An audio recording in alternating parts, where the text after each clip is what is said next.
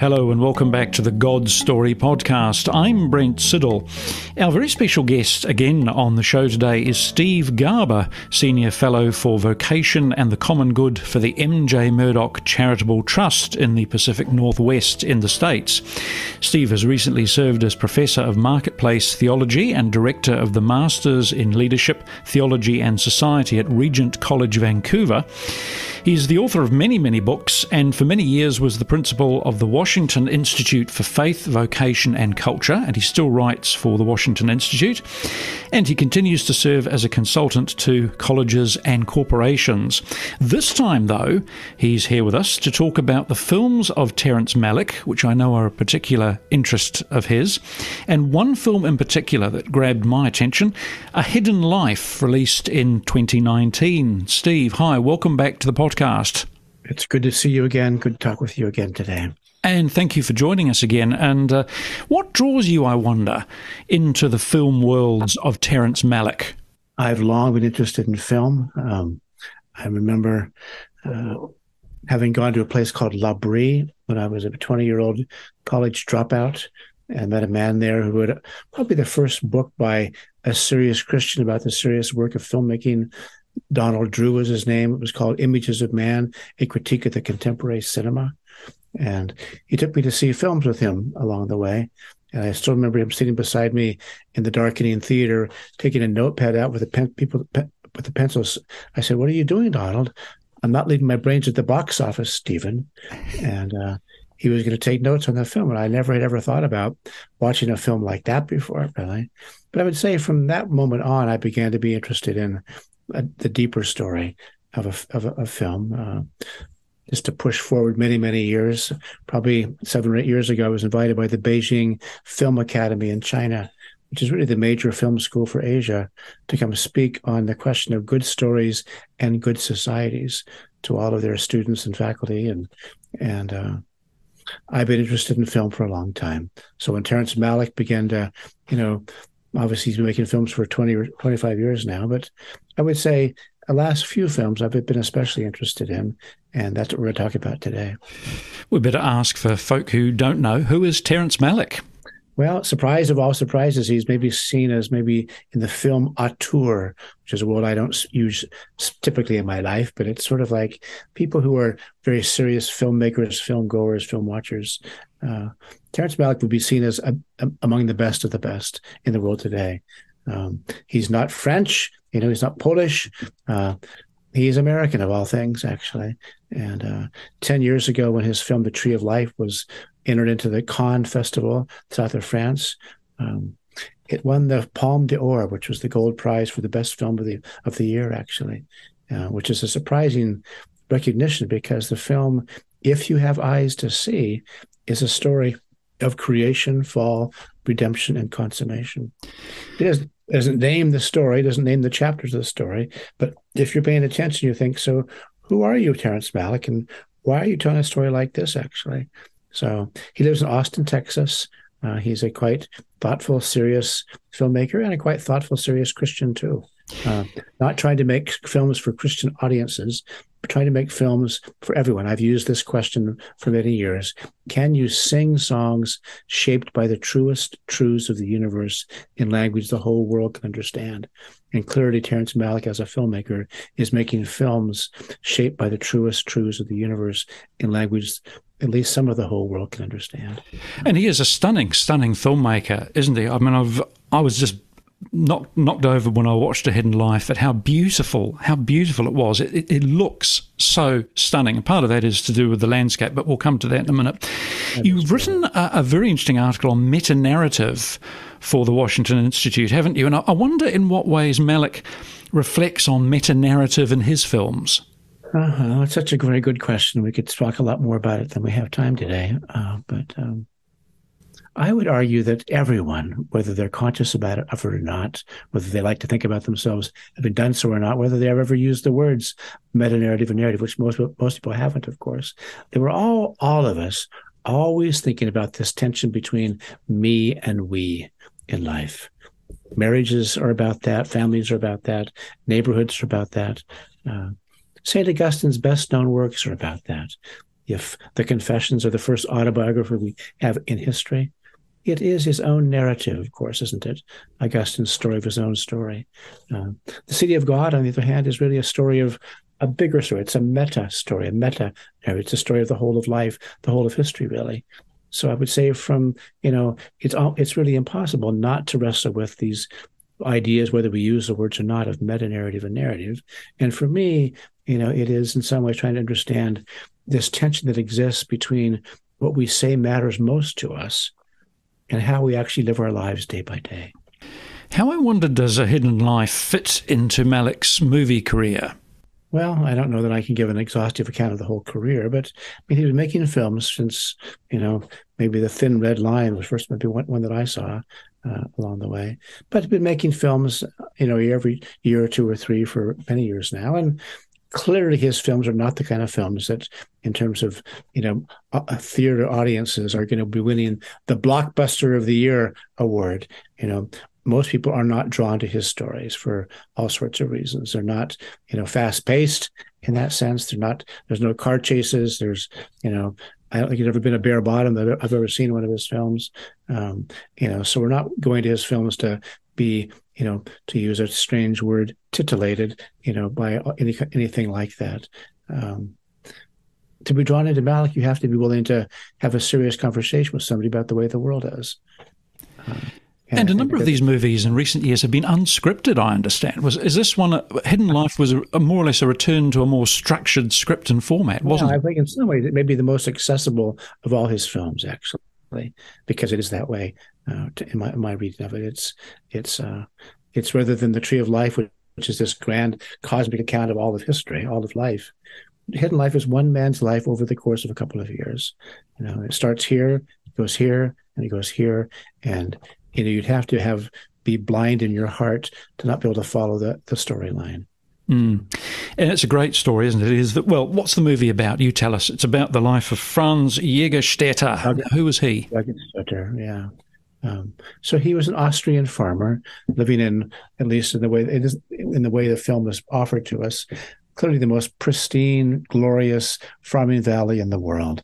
You know, um, it's as beautiful as anything you've ever, never even ever imagined on film. I would say with the setting that it's it's done within. It's pre-industrial, pre you know pre-modern farming technologies. He draws upon. He has an ox. He has a wooden plow. He's married, he has some kids, lives in a little farming village. Everyone knows everybody else, they have for generations. Um, and uh, he's innocently paying attention to the things which are his to pay attention to, you know, in the first minutes of the film. And then slowly, slowly, this is the 1940, 41, 42, you know, the Nazis began to make their way across Europe and finally to the little pristine valley where he lives. And, and, uh, he has discussions about how to respond to all this, but decides to sign up for the National Guard, which is the question before him. Will you sign up for the National Guard? And he signs up at the table and with a certain good conscience, being a good Austrian that he is. But then he's immediately said, Well, Franz, that isn't enough, of course, now. You need to have Hitler. And he'd raise your hand in salute to Hitler. And he says, Well, I can't do that. Well, of course you can do that. They're just words, Franz. He says, but I can't say words I don't believe. Mm-hmm. And the drama of the story is the drama of that moment, um, of what happens in his life because of that decision on that day. Yes. Now, we better talk about the actors because they are extraordinarily fine, all of them. Yes. Who, who have we got? Well, I, I have got I've got some listed here. That's all right. I made a note of some. well, we've got to, we've got to. We, I, I've watched this film several times. I can't. I don't know their names. So. Right. Well, we've got we've got to mention August Diehl, who is Franz, and an absolutely stunning performance. Bruno Ganz, of course, who probably people will probably have heard of as the judge. That's a chilling and amazing. Uh, yes. amazing moment. Um, we'll come to talk about that in a minute. And Valerie Pachner, of course, as Franziska, is it um, Franz's wife, and she is absolutely wonderful in the, in the film. They're all. It's an ensemble. It's an ensemble performance by a team of superb actors, isn't it, really? Now, what's the significance of the title, though, I wonder? A Hidden Life. Where does that come from? Well, it's it's a it's beautiful drawing upon George Eliot, English novelist, and her novel Middlemarch. And there's a moment, there's a place along the way where she remarks, for the growing good of the world is partly dependent on unhistoric acts, that things are not so ill with you and me as they might have been, is half owing to the number of who lived faithfully a hidden life and rest in unvisited tombs. Is there a connection back there to uh, Colossians 3? I read somewhere, your life is hidden with Christ in God. Well, I mean, she was not consciously writing as a Christian, George Eliot. Uh, um, there's clearly a, a you know, a, a, dimension of what is true that most people who have lived good lives we don't even know about, really. Uh, you know, I think about my own forebears. I'm not the son or the grandson of kings and queens, you know, or prime ministers. I'm, you know, farmers and teachers and you know, a scientist along the way. And but they're not people who lives remembered by the masses, of course. And most of us are like that. And even the most faithful lives are probably more that way than not. Actually, where you know a generation or two later, you think, so who was that? You know, and but George Eliot's argument was that most of the stories of life are stories of people whose lives we don't remember that way. They they rest in unvisited tombs. They're they're hidden lives. And Franz Jagenstatter, you know, because of the way the story is told, you know, he was an innocent, unknown farmer in a faraway place in the world, and you know, and strangeness of all strangenesses, you know, six, 70 years later, we're telling the story to the whole world. Um, and uh, it isn't because, you know, the way he lived or the way he died was remembered at the time as being exemplary. Uh, he was just one of many, many, many in those years of life. he was um, pronounced a saint, I think, wasn't he, by the Catholic Church? Was he? he I think so. He was at least on his way. Yeah. yeah. And one of the, the accusations that's constantly hurled at him by his accusers throughout the film is that you don't matter. In effect, your life, this will this your objections to Hitler will make no difference to the world whatsoever. You, this act of yours, which is costing you so much, will not, never be remembered. That's the great irony, and of course, it is remembered and remembered magnificently in this in this movie. To what extent, I wonder, though, is Franz a, a Christ-like figure? Mm-hmm. I think he is profoundly, actually. Um, and if we are to live lives in imitation of Christ, what is the vocation of Christ? Uh, um, one of N.T. Wright's best images in my mind is he speaks about Christ as taking the most remarkable joy, the most remarkable sorrow into his heart, making them the the fabric of his days. As we take up the imitation of Christ in our own lives, his vocation, the model for our vocations, we too will find the most remarkable joy, the most remarkable sorrow. Uh, what is the vocation of Jesus? It is to take into his own heart the sin and sorrow of the world. Um, and I think, you know, it's hard to think about a film that we could talk about today on a conversation like this that's better at that than a hidden life, actually. Somebody who quite openly, with deep commitments to God, to his faith, to the meaning of, you know, of the eschaton, which we can talk about more a little bit later here, he never, ever, ever, ever uses the language of eschatology in the film. But the whole story is a story set within what he believes to be true about the whole of history, about the meta narrative. Uh, so his own story only can make sense for him and for his wife because what they believe to be true about the great story, the meta narrative of all of history. Uh, the tenderness, the poignancy, the drama, the terror, the pain. I mean, that can only make sense if actually there's a bigger story and in which my own story can be made sense of. How, I wonder, is the passion of Jesus woven into the events of the movie? Because it, it, it seems to me it quite consciously is at various points, isn't it? I mean, there's the scorn, public scorn and shame come, comes to him. You know, everyone from his village, fellow villagers who do not agree with his decision. You know, in fact, almost nobody, apart from his wife, she's the only one who really says, "I'm with you, Franz." You know that those are these, there's a, this tender, tender times of conversation where either visibly, verbally, whether it's in a letter, where she says to him the most tender of all things to be said between a husband and a wife, even with all the weight upon us, all the terror that we're facing together. I'm with you to the end, Franz. Hmm. But I would say also, I mean, part of what's intriguing to me about this film, but also the Tree of Life, is that Terrence Malick has chosen, quite unusually, unusually so given the, the nature of contemporary cinema, to have Franz Jagenstatter actually praying all the way through this, this, the film. Now, he doesn't set off, and we don't see him bowing on his on his knees and saying, "Our Father who art in heaven." Typically, you know, but clearly, you're if you're listening carefully, you're thinking, "So he's talking to someone, isn't he?" And you realize that most of the time he's talking to God in heaven about what? About the the life that is his to be lived day by day. Um, there's not a lot of dialogue in the film, actually, considering it runs for over three hours. That such dialogue as there is is so important and and is made more important by its uh, relative restraint. I found. How does um because I was fascinated by the farming community and the portrayal of, of the farming life, which is is depicted quite wonderfully. Um, how I wonder does Malick portray and capture the rhythms of a farming community, the festivals, the celebrations, the hard the hard work.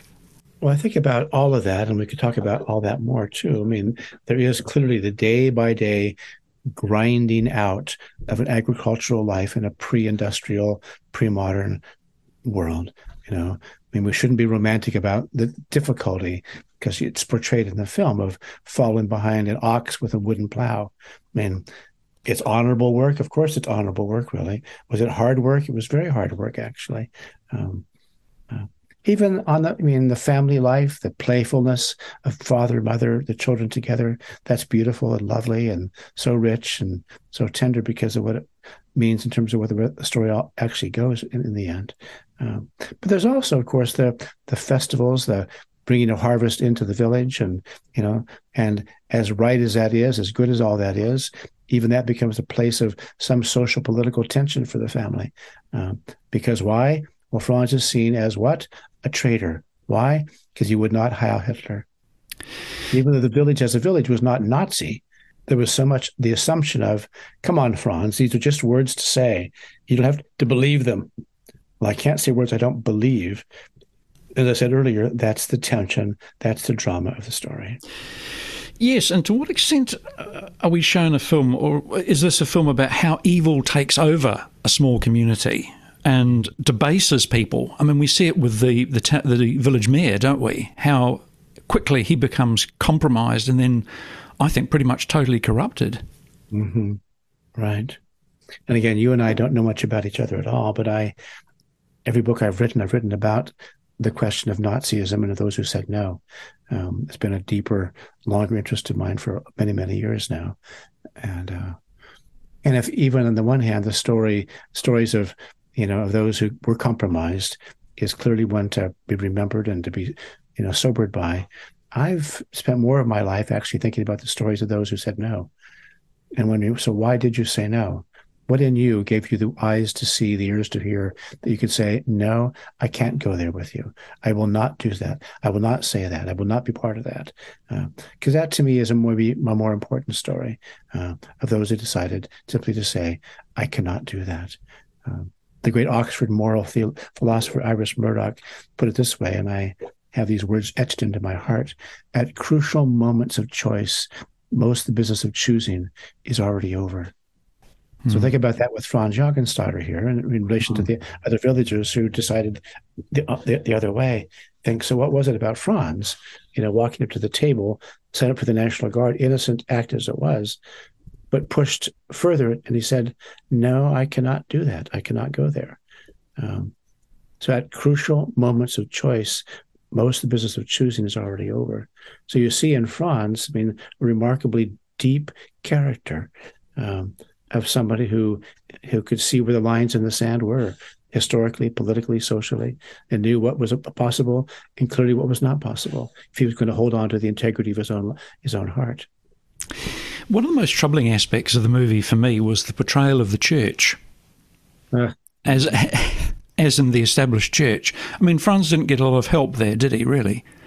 No, he just didn't at all. There was that one better conversation a little bit in the church building itself where you know he's talking to somebody and but most of the time the church fails him and and that's a grief you know beyond beyond grief really to see you know because in again the story could be told black and white and it is not a black and white story that the church as church was completely compromised in, during world war ii during the holocaust uh, and yet it's also true that those who said no were almost always christian people almost always that is the case.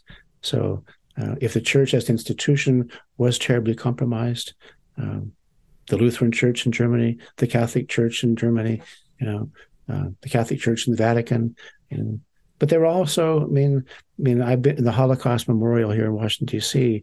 There's a uh, the last place you go is the ground floor, and there's a there's a probably a five or six foot high kind of wall with all the names of all the European, all the known people in Netherlands, France, England, you know, Germany, you know, Italy, who said no. Uh, everybody's listed there that, that, are listed that we have records of it all. Uh, one of the smallest nations of Europe has the longest list of names, and that's the Netherlands. Mm-hmm. And uh, um, and the Dutch people were typically typically born of deeply wrought Christian commitment. Um, were willing to say no, we won't go along with that. Um, Prior to all the compromise, of course, the the actual physical church in the film is is really portrayed as the centre of community life, isn't it? It was, of course, it had to be that, mm. you know, in that mm. kind of a world. Yes. I wonder, uh, let's come and talk a, little bit. We've got a bit of time left. Uh, I want to talk a little bit about the actual um, technical aspects of the film, if, if we can. I, wonder how, I mean, Malick uses wide, very wide angle photography, doesn't he, or his director of photography does. How does that help him capture this really stunning landscape? Well, again, I, I, you know I haven't seen all the films made, neither of you, but I I know I've thought in watching the film several times, I've never seen a more beautifully filmed film than this film. Yeah, absolutely. That's I I, I just the camera technologies, the filmmaker's eye. I mean, there's just as you've used the word several times, stunning. There's just a remarkable, magnificent ability to capture the grandeur of this alpine setting in which this small hidden life, in George Eliot's phrase, is remembered. Yes, I sometimes felt that nature almost overpowered the human story. It doesn't, but it, it, it, could have done, such as the stunning landscape that we're presented with. Is, is, is nature, the mountains, for example, his village, does it actually become a character in the movie? I had not thought about that, and that that could be a way to see that. I mean, I would say that it clearly is. It's not negligible. It's not nothing. It's really seen as integral to the story. And I think, in some ways, from, from my mind, it would be, you know, it's holding together both the reality of Franz Jagensteiner, this basically unknown man in history, uh, living in a place of such grandeur and majesty, uh, and his life being profoundly heroic. Um, uh, I found myself thinking if you take the grandeur of those first half hour or so of the film, and then to the the cell-like, minuscule, miniaturized place of his, his existence in the last days and weeks and years of his life, um, you think, well, it's such a such a stark contrast between where his life was and where his life became. So. Mm. Yeah, how are the, the, the natural rhythms of farming and the Jägerstätter family contrasted with what I see as the violent rhythms of the officers in the prison camp. I mean, you can see it in the bodies and, and body language and the way people move.